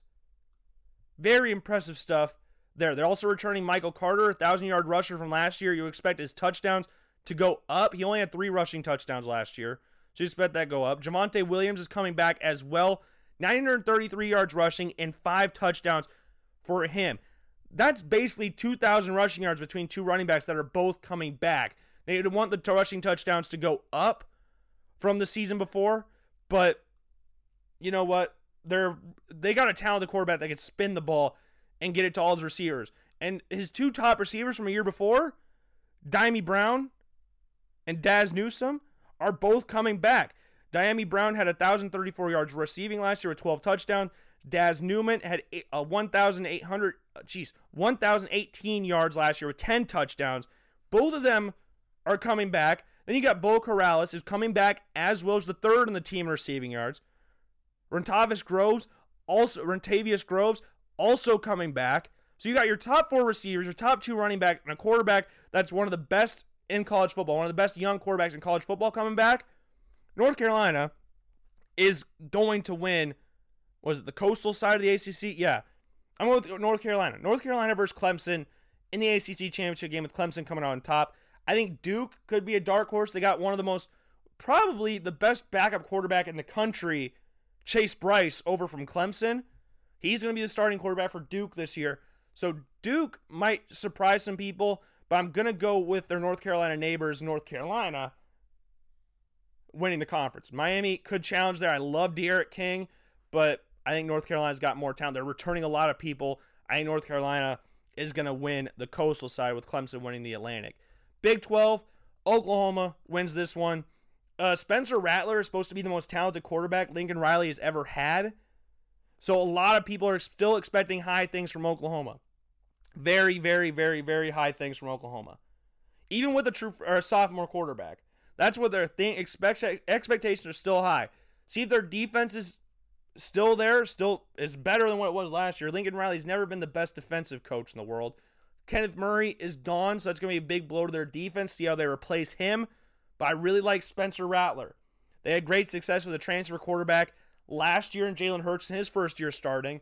Spencer Rattler is supposed to be more talented than the likes of Baker Mayfield and Kyler Murray before them, who both won Heisman's. Spencer Rattler, if he's as good as everybody says he is, Oklahoma should win the conference with ease. Uh, Baylor, I don't know how the good they're going to be. They lost their head coach Matt Rhule to the Carolina Panthers. So I don't know how they're going to do. Texas, I think they could challenge a little bit or be one of the better teams in the Big 12. Sam Ehlinger coming back. I think that could be a big help for Texas. Very talented quarterback. Could, not a lot of people like Sam Ehlinger, and I completely understand why they don't like Sam Ehlinger, but he's a talented quarterback. They should be up there. And Iowa State could surprise some people. They were supposed to surprise some people last year, but they just did typical Iowa State things and went 7 and 6. Brock Purdy, one of the best quarterbacks in college football, one of the most underrated quarterbacks in college football because he plays for Iowa State. Iowa fans won't want to admit it, but he is. And I'm an Iowa fan, but I'm going to admit Brock Purdy is a very, very good quarterback. Uh, then you got Max Duggan at TCU, young quarterback there. Is Skylar Thompson still at Kansas State? I don't know. But Kansas State will always be around average to somewhere at the top of the conference. I don't know what they're going to do. But Oklahoma should win the conference this year. Big Ten, the East, Ohio State. Uh, they were in the college football playoff last year. Justin Fields is coming back. They, they should be right up there. Yes, they lost J.K. Dobbins. Yes, they lost Chase Young. But Ohio State just craps out talent. They lost both their starting corners. But you can't look past Ohio State. KJ Hill is gone now. So they might be pressed a little bit harder than what they were last year, but they're still super talented. Ohio State can replace people. That's what Ohio State does. I think Penn State will be the team that challenges them the most this year. Sean Clifford coming back as a starting quarterback for Penn State had some success as a quarterback, very physical runner as a quarterback for Penn State. They could challenge, easily challenge Ohio State this year. Michigan came third in the East last year, but they don't know who their starting quarterback is going into the season. Right now, I think the favorite's Dylan McCaffrey because he played some some minutes last year. But you also got Joe Milton and Cade McNamara who are coming in also trying to shoot in for that starting spot. Those are the three that are challenging from the starting job at Michigan. Dylan McCaffrey, Cade McNamara, and Joe Milton both have very they're, they're all different. They're all different. Joe Milton's the biggest, six foot five, 245 pounds. He's a sophomore. Dylan McCaffrey, 6'5, 220. Cade McNamara, 6'1, 205. Cade, um, Dylan McCaffrey played some last year. Didn't show anything spectacular, though. So if he does win the starting job, Michigan fans will have want him to improve on last year. Taulia Tagovailoa is coming to Maryland. You got Greg Schiano coming to Rutgers. Uh, I think Rocky Lombardi is going to take the starting job at Michigan State. Indiana surprised some people last year as well. So the eastern side of the Big Ten, unsurprisingly, is going to be very tough as always. But I think Ohio State, yes, they lost a lot of people, but they still are very, very talented. And Justin Fields still there. It's just you, it's hard to judge when college team loses people because you don't know how the people are going to replace them. They lost a lot of very talented players. Two, three first rounders from last year, two corners and defensive end. It's not easy to replace, but I think if anyone can, Ohio State could replace them. In the West, I think it's Wisconsin's to lose. I think Minnesota could be very, very talented this year. They were very talented last year. Tanner Morgan's coming back. Bateman's going to be back as one of the top receiving prospects in next year's draft. One of the best receivers in college football. But Wisconsin, yeah, I just think they're going to win the West. And Iowa, their schedule's hard. Iowa's schedule is not very easy. And you got a new starting quarterback in Spencer Petras. And you go back to back weeks of at Ohio State, at Penn State, losing Tristan Wirfs, losing AJ Epenesa, losing Michael Ojemudia, losing Geno Stone. How I will replace them, we'll, we'll have to wait and see. They're still got talent. Tyler Goodson's there. Spencer Petras, from everything that you've been reading about, is very talented. Peyton Mansell transferred, so you got the what's his name? Deuce Hogan is probably going to be the backup to Spencer Petras this year. But Tyler Goodson's still there. He's a very, very, very talented running back. Should have got more playing time than he did last year. Steve Oliver Martin, who can see if he can get some more playing time this year. Ihmir Smith Marsette, Brandon Smith, Nico Ragaini, very, very, very Tyrone Tracy, very talented wide receivers. Iowa has deepest receiving corps Iowa's ever had, according to a lot of people around the team. Now they still got one of the top tackle prospects from this year's class in Alaric Jackson, expected to be a first round draft pick this year. So I just just as Iowa as my expectations for Iowa go, I just expect them to win seven or eight games every year, nine games on a normal schedule, but with a tough schedule this year. Nine games is going to be hard. Iowa State's going to be tough. UNI, though they're an FCS team, one of the favorites to win or go to the FCS championship game this year, they're going to be tough. Iowa State's going to be tough. At Minnesota is going to be tough. Michigan State always plays Iowa tough, whether it's home or away. Then at Ohio State and at Penn State, not easy games. Then at Purdue, Wisconsin, Nebraska. Like, this schedule's not easy. If I'm looking at this right now, I expect seven wins at the least. I think they can get to eight wins. I think it chalk off Ohio State, Penn State's losses right off the bat. I think they'll probably lose. Uh, I don't want to say anything else. I don't want to. I hate saying they'll lose to certain people, like Minnesota, Nebraska, Wisconsin. I hate saying they'd lose to those people, but Minnesota is going to be a tough game. So if that, if you lose those three away games, there's already nine and three, and their schedule's not that easy after that. I don't. It's going to be a tough year for Iowa. See how Petras does in his first year as the starter at Iowa. But I expect it to be a two horse race in the West with Wisconsin and Minnesota. See if Iowa can throw their name into the hat there. But I think it's going to be Wisconsin to lose.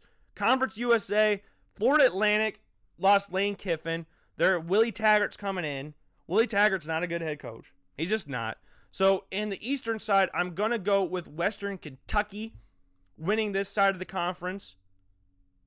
I think they could. They started off a little slow last year, but came back and performed very well towards the end of the season. Ty Storey, former Arkansas quarterback, is coming back. Ty Storey. A lot of you won't get that, but you know what? Whatever. Jay Giagi J J Edge Walker. I don't even know how to say the name. Is coming back. 1,200 yards rushing last year, with eight touchdowns for him. Lucky Jackson, a thousand yard receiver from the season before, is coming back. Four touchdowns for him and 1,100 receiving yards for him last year. I'm going to go with Western Kentucky solely off the fact that Lane Kiffin is gone and Willie Taggart is in. I've seen what Willie Taggart does at all the organizations he's been at. They never do that great afterwards.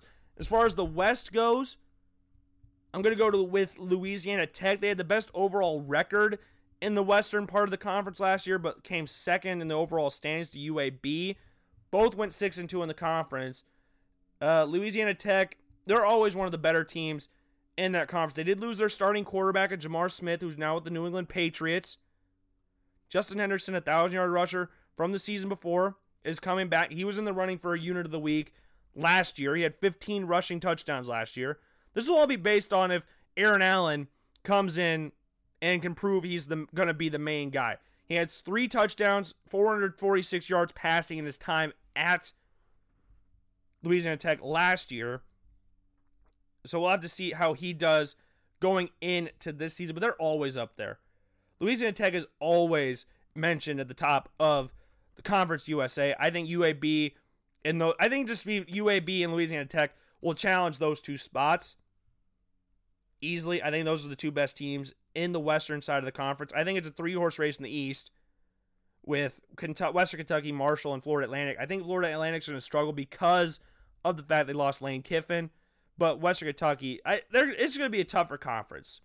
Conference USA going to be some tough this year. I think Notre Dame will win the Independent Conference, and then on the the MAC, I'm going to go with Buffalo winning the Eastern side of the conference. Buffalo came fourth in the conference last year, finishing five and three. The MAC Western side or Eastern side is a little tough. A little tough. They're returning their starting running quarterback. They're returning their two starting running backs from the season before, who had a grand total of 27 touchdowns between them. They're returning their starting wide receivers, like their leading receiver from last year, Antonio Nunn, is coming back. But the key thing here, Jaret Patterson, 1,800 yards rushing with 19 rushing touchdowns as the running back for Buffalo, is the number one guy, is coming back. Kevin Marks, 1,035 rushing yards and eight touchdowns, is also coming back. I think Buffalo wins that side of the MAC conference. I think they might win the MAC in general. I think they've got the MAC this year. They're a very talented team. Miami, Ohio could be tough. Brett Gabbert, brother of NFL legend Blaine Gabbert, is going into his second year as the full time starter. They won the conference last year, won the Eastern side. I don't know if they won the full conference, but they should be good again as well.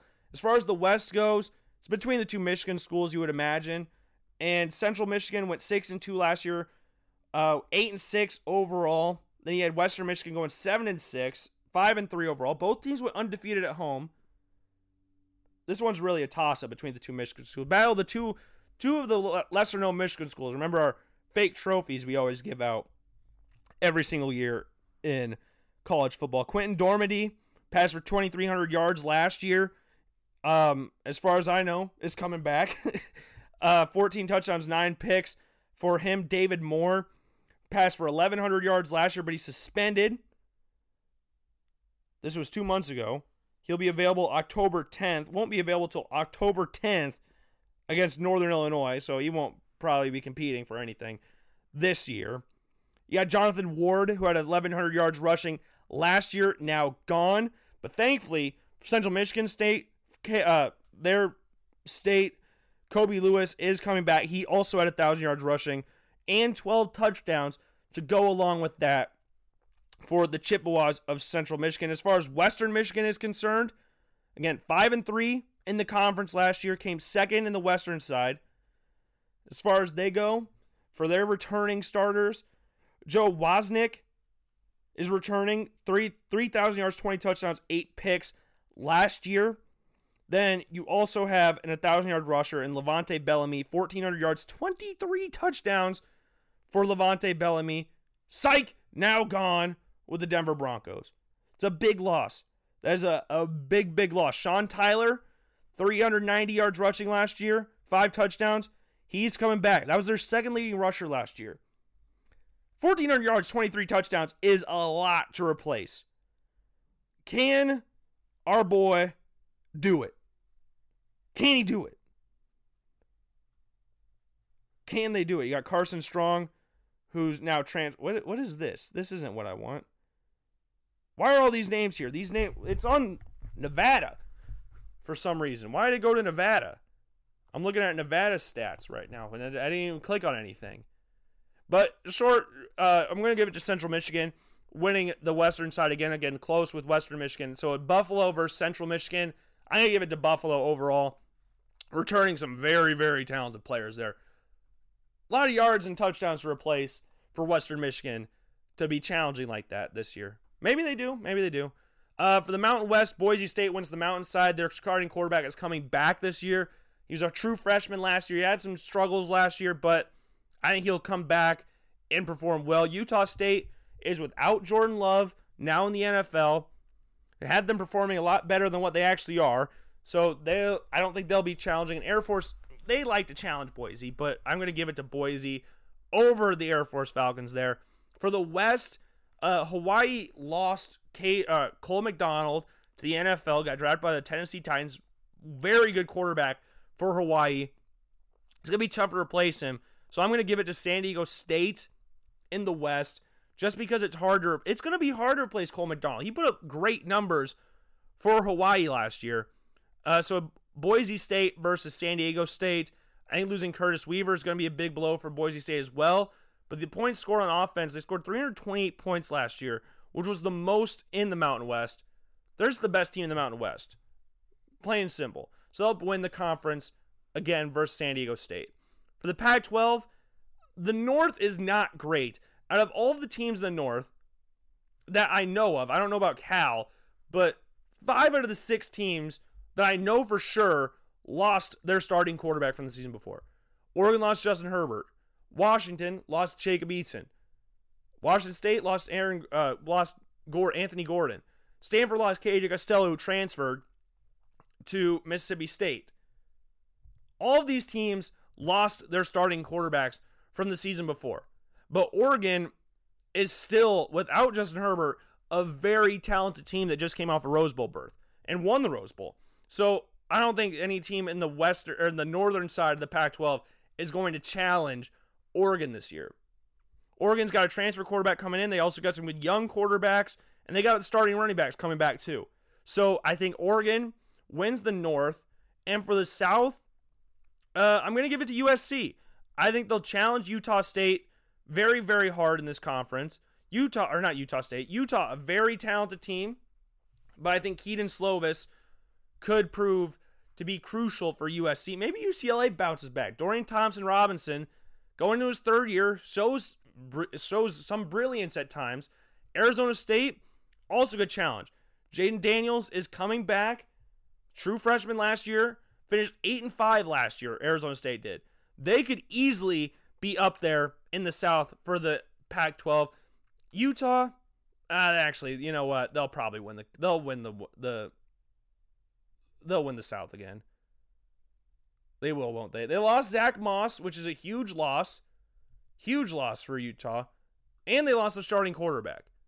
So do you think they'll actually still be challenging from this next season? USC, Kedon Slovis is there. Yes, they lost Michael Pittman. Yes, they lost Austin Jackson to the NFL. But I think USC, I think they'll take it. I think USC will take the conference. Still got a Amon-Ra St. Brown, who had a 1,000 yards receiving last year and six touchdowns. I think USC will win that side of the conference. So Oregon versus USC in the Pac 12 championship. Utah lost a starting quarterback and starting running back. A lot of people left in the Pac 12. A lot of people are gone. I think Arizona State could be one of those dark horses. And UCLA, they may have lost Josh Kelley, their starting running back, but their quarterback's still very talented. So maybe they could sneak up in there. But I'm going with USC, Utah coming second, then Arizona State third. Maybe Arizona State could challenge Utah a little bit. They got a good team. Arizona State's a little sneaky this year. 8 and 5 last year. Just struggled in the conference. We got Oregon versus USC there. For the SEC, oof. Georgia versus Florida is going to be tough this year. Kyle Trask for Florida. Then you got Jamie Newman coming in for Georgia. That's tough. Who will take that one? Let's start with the West first. Alabama wins the West. Okay, now we move back to the East. Um, but Alabama, they always lose, but they they brought a lot of people back, even though they lost a decent amount of people. I think Bryce Young, the true freshman from uh, Mater Dei over in California, will start day one for Alabama. It's between him and Mac Jones. Taulia Tagovailoa transferred to Maryland, so it's between those two. A lot of people compare Bryce Jones to Kyler Murray and say he's even a better prospect coming out of high school than Kyler Murray. And Kyler Murray is one of the best high school prospects out of quarterback state in a while. And he's Bryce Jones is good. Bo Nix at Auburn will challenge their LSU. I don't know what they're going to do. That 14 players went to the NFL. That's a lot of people to replace. You got the best receiver in the country in Ja'Marr Chase. You got the best corner in the country in Stingley. But you lost Clyde edwards You lost Joe Burrow, who put up god numbers at LSU last year. The greatest season I've ever seen a quarterback have ever. So I don't know what they'll I don't know what they'll do there. Lost a lot of people. K'Lavon Chaisson's gone. Patrick Queen, gone. Those are just some people. Those are the people. Justin Jefferson, gone. Thaddeus Moss, gone. Like, there's so many people that are gone. I don't know how Brennan, if he is going to go in and start day one for LSU, will do.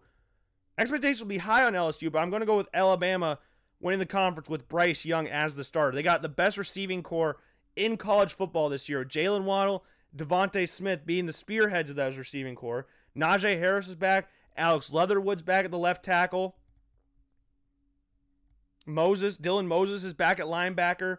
Patrick Surtain's one of the best cornerback prospects in the country. Maybe maybe he is the best. I think he is the best cornerback in the country. He's got the size to be an elite corner in the NFL. Alabama will win the SEC this year. Uh, yes, they got a new quarterback, but I think Bryce Young is talented enough to be the guy that can lead Alabama to the promised land. Maybe not the national championship game, but I think they can win the SEC. Or if not, Mac Jones, he didn't do anything wrong to lose the job this year, but Bryce Jones could Bryce Young could just beat him out this year. As far as the East goes, it's between Florida and Georgia. Both teams finished in the top 10 last year. Georgia finished 4th, Florida finished 6th. Florida finished 11 2. Georgia finished 12 and 2. Georgia, arguably the best defense in the country, allowed 84 points a game. Didn't really lose a ton off there. They did lose their two starting tackles, Isaiah Wynn or Isaiah Wilson and Andrew Thomas, which is going to be huge. They lost their starting quarterback. Florida didn't lose as much. The thing that Georgia struggled with last year was scoring. They lost D'Andre Swift as well. They lost a lot of people on that team. Florida, Kyle Trask, going to his first full year as a starter. We'll see how Florida does in the running game. They didn't have a rusher over a thousand yards this year, and Michael Perine is now in the NFL. He had 646, 76 yards last year. So that's going to be a big, big loss. Dameon Pierce is going to replace him. He only had 300 yards rushing last year, 305. So that's a the rushing attack for Florida is going to have to improve. Van Jefferson is gone as well as a second round pick this year by the LA Rams. So they lost a lot of people. I'm just going to give it to Georgia just off the fact that their defense is so good and is always good that I think they can. I don't know. And losing CJ Henderson for Florida is big too. Georgia, I just yeah, I'm gonna go Georgia Alabama for the SEC championship game. I'm gonna go Alabama winning it. Uh, you got Felipe Franks going to Arkansas. You got oh crap, Mike Leach and KJ Costello going to Mississippi State. Kellen Mond still there at Texas A&M with Jimbo Fisher. Lane Kiffin going to Ole Miss. Lynn Bowden's gone at, te- at Kentucky. You got some interesting storylines going on in the SEC this year, but got a lot of good quarterbacks gone. Geez, Jake Fromm, Joe Burrow, Tua Tagovailoa, Lynn Bowden for Kentucky. Got some talented quarterbacks that left. So we'll see how they do going into this year, but I think Bryce Young and Alabama will get it done. They returned a lot of people. They have too much talent on that team not to win the West this year if Bryce Young is the starter. And for the Sun Belt Conference, Appalachian State always wins the freaking East. They always win the freaking conference. And Louisiana, the Raging Cajuns, win the West it's a two horse race in that, and I don't really need to do a lot of explaining for that. Maybe Georgia Southern challenges a little more this year for Appalachian State, but Appalachian State's just it's they're just the best team in the conference. I mean, there's not very much explaining to do there. So let's go through the conferences again. For the AAC, we got UCF playing Memphis. For the ACC, Clemson versus North Carolina. Big 12, we have Oklahoma winning that. They will play Texas in the Big 12 championship game with Oklahoma winning it. Big Ten East, gonna go Ohio State. Big Ten West, Wisconsin. CUSA, Western Kentucky, and Louisiana Tech. FBS, uh, Independence, Notre Dame wins the conference. MAC, I'm going to go with Buffalo versus Central Michigan, with Buffalo winning the championship. Mountain West, Boise State versus San Diego State, with Boise State winning it. Pac 12, Oregon versus USC, Oregon winning the Pac 12. SEC, Georgia versus Alabama, with Alabama winning the championship. And in the Sun Belt, Appalachian State versus Louisiana. I think those are very fair. I don't think there's a lot where they could point out and go, man, that's really stupid. I think North Carolina, though they finished seven and six, the coastal side of the ACC is not that strong. I think Miami, North Carolina could really challenge there. Maybe Virginia. I'd see how they do without Bryce Perkins. See how Virginia Tech does too, because they could still make some noise there as well. They finished eight and five last year, but I just think North Carolina has too much talent returning to not win the coastal side of the ACC. So with that being said, let's take a quick short break here on the Logan Blackman Show. We will come back. Let's look at the Missouri Valley Football Conference and see what we think could go on in the Missouri Valley. Will North Dakota State come back and win it again? What will UNI do? All of that coming up right after this short break. All right, everybody, welcome back to the last few minutes of this Friday edition of the Logan Blackman Show. I hope you all are enjoying today. I hope it's an enjoyable day. I hope you all are having a fantastic, fantastic, fantastic day. If not, that's too bad. But turn your day around. Just turn it around. Turn your day around. As you, if you listen to the last little portion of Logan Blackman show, we were discussing the conference standings for each major conference in the FBS. Actually, not major conference, all the conferences in the FBS. So if you didn't listen to that, if you just happened to skip to this portion of the show, then I would go back and listen to that. For right now, let's go over the Missouri Valley Conference and are way too early, like way too early. We don't have any like spring ball to worry about. We didn't have any spring practices. We didn't have anything that who looked good in those, so we don't really know anything about the Missouri Valley and conference and football, just college football in general. But for this Friday edition of Logan Black I thought it'd be fun to do go through each schedule of the Missouri Valley Conference and predict who would win. So starting off with North Coast State, they'll win the conference again. They have won eight national championships, eight or nine national championships, and feels like in a row. Maybe it is, maybe it's not. I can't really remember. But they play Oregon to start off their season. Oregon, yes, they lost Justin Herbert, but their team is still very good from the season before. So North Dakota State will probably lose in Eugene, but a closer game than what a lot of people may be expecting from if you're just an FBS fan. If you haven't looked at the FCS at all or pay attention to the FCS, you'd probably just think it'd be a whitewash of North Dakota or Oregon just beating the crap out of North Dakota State. But give North Dakota State some credit. They'll push them a little bit. Trey Lance, one of the best quarterbacks in college football, regardless of division, and I think they'll pressure him. But other than that, I don't see him losing the rest of the game the rest of the season. I think they'll lose to Oregon. I think the game at UNI will be extremely tough for North Dakota State, but I think that they'll just be too much for UNI, much like that what they were the last time these two teams played, where they just tired UNI out and just killed them in the second half. But that being said, UNI could surprise some people and just beat North Dakota State. They beat them two times ago when they played them at the Unidome. They lost to them last time they played in the Unidome. With a again, much like last year, a great second half performance from North Dakota State to seal the game off. So I think that's a similar thing we could see happen here. It seems like a pattern now where they'll play them tough in the first half. North Dakota State will make their halftime adjustments, and then it'll just be over. North Dakota State will win by double digits. Hopefully that doesn't happen this year. I think UNI is much better than what they were in years gone by. They've returned pretty much every starter from last year. So that's going to be a tough game. With that being said, I have UNI coming second, going 9 and 2 in their in the season. They went 10 and 5 last year, 6 and 2 in the conference, went undefeated at home. I have them losing to North Dakota State and Iowa, where they play week 1. I think the Iowa game could be a very close game.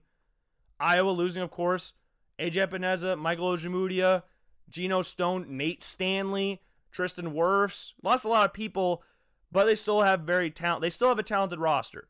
They have Alaric Jackson there on the left side. They have Spencer Petras coming in as the new star, Tyler Goodson. Still have Brandon Smith, Ihmir Smith-Marsette, Nico Ragaini, Oliver Martin. Still have those guys there. So they may have lost some people. They still have a lot of talent coming back from the season prior. I think it'd be close, but I think UNI just doesn't have enough to beat Iowa as of right now. North Dakota State, we've already talked about that game, but I think UNI could easily win the rest of their games. 9 and 2, 7 and 1 in conference play. Uh, South Dakota State, they came fourth but got the playoff spot over UNI, though finishing with the worst regular season record and worst conference record. But they got the playoff spot, so whatever. Uh, South Dakota State, 8 and 3, I think is reasonable for them. Jabari Gibbs will be coming back as the starter. He was hurt all season last year. If you look what happened last year, they lost to Minnesota, and then they lost towards the end of the season. They went two and four in their last six games. This is including playoffs as well. So they lost to North Dakota State, Illinois State, South Dakota State, and then lost to UNI in the playoffs after beating UNI 38 to 7 in the regular season, beating Missouri State as well. They beat the teams they were supposed to beat and lost to some teams that they probably should have not lost, like Illinois State and South Dakota. Probably should not have lost those games, but they did. Barely lost to Minnesota, but Jabari Gibbs will be coming back. He was hurt early last season. I think him coming back will be big for South Dakota State, and I think they'll finish. What did I have them at? Eight and three, six and two in the conference. Illinois State's an interesting one because they lost their starting running back from a season before in Robinson, who had 2,000 yards rushing. They lost their starting quarterback. Or wait, no, they did not. Was that was Youngstown State? Yeah, Illinois State just lost their starting running back. Now they're coming into the season. It looks like Brady Davis will be the starting quarterback for Illinois State going into this season. Started some last year. He split. He's. Jeez, Bear. If you can't hear, that's my dog, Bear, barking at nothing. Just just his usual self. But last year, Illinois State went in and yeah, they had some success last year, to some surprise of others, but that was a big reason because of Robinson. They went 10 and 5 last year. Losing Robinson is huge. Their quarterback play is all right at best, but I think they could go anywhere from 7 and 4 to 8 and 3. I think they could do something like that. They've still got talent on their roster. They lost quite a few people, but I still think they got they're talented enough to finish in the top 4 of the Missouri Valley. Outside the top 4, I think you could pick and choose of where people go. I think Western Missouri, Western Illinois and Missouri State will come last. Both have two easy games. Western Illinois is at the start of the year. Missouri State's at the in, beginning of the year or the middle of the year. Neither one of those two teams play each other, so that's big. And you got North Dakota coming in from they were an FCS independent team last year. They made the playoffs. How will they do now that they're in a conference? Well, I think they can go somewhere around. I think they'll go five and six or six and five this year. So again, they're playing 11 games. I think four and four in the conference is reasonable for North Dakota in their first year in the Missouri Valley Football Conference. Again, Western Illinois, Missouri State will be the worst. Youngstown State last year finished six and six, two and six in the conference. I think they'll do better in the conference. I think going four and four. I think they can finish six and five this year. Maybe go five and six, somewhere around there for Youngstown State. Indiana State they went five and seven last year. I have them going four and seven, two and six in the conference. They don't have a very talented football team. Ryan Boyle's not coming back, so it's just they're I don't know how good they're. I don't think they're going to be very good. This again, this is way too early for this, but we're doing it anyways. South Dakota lost their starting quarterback from Council Bluffs, Lewis Central. He's gone, so they're going to have to figure out how to replace him. He did everything for their offense last year, and they still finished five and seven. So what are they going to do without him? I think four and seven is reasonable for South Dakota this year. SIU losing Jeremy Chinn is huge to their team, was easily their best player on their team last year. Now he's gone to the NFL. So now South Dakota State or uh, Southern Illinois finished seven and five last year. I'm going five and six this year. This way too again. I can't stress how early this is. We're May 22nd. We've had no spring ball, no spring practices, no nothing. So I'm going this blind. I just went through a schedule and thought who I thought would win. This isn't basing it off of who's coming back, who's doing this, because if I did that, North Dakota State would just win the conference, and it'd just be simple. UNI'd come second, and then Western Illinois, Missouri State comes second and last and last. Middle could be up for debate. I think the top two and the bottom two are locked. I think South Dakota State's a near lock at third. Um, I think Indiana State's a near lock at third to last. So, like the Missouri, the Missouri Valley Conference is tough. It's the toughest conference in FCS football. I don't know enough about these teams going into the season. I haven't analyzed their rosters as a whole yet because the FCS didn't get talked about as much. I know who the best teams are. I know who the worst teams are in the conference. The middle of the road teams, like a Southern Illinois, like a South Dakota or Indiana State or Illinois State, they lost players that I know of, but they could bring back some very talented players as well. Robinson for Illinois State, it's a huge blow losing him because he was everything in their offense. South Dakota State lost their quarterback.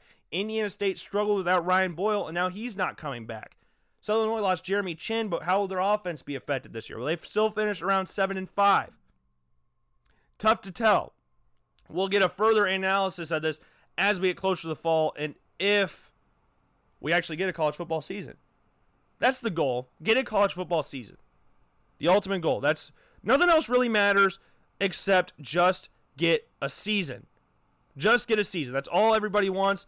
Will it happen? Is it feasible?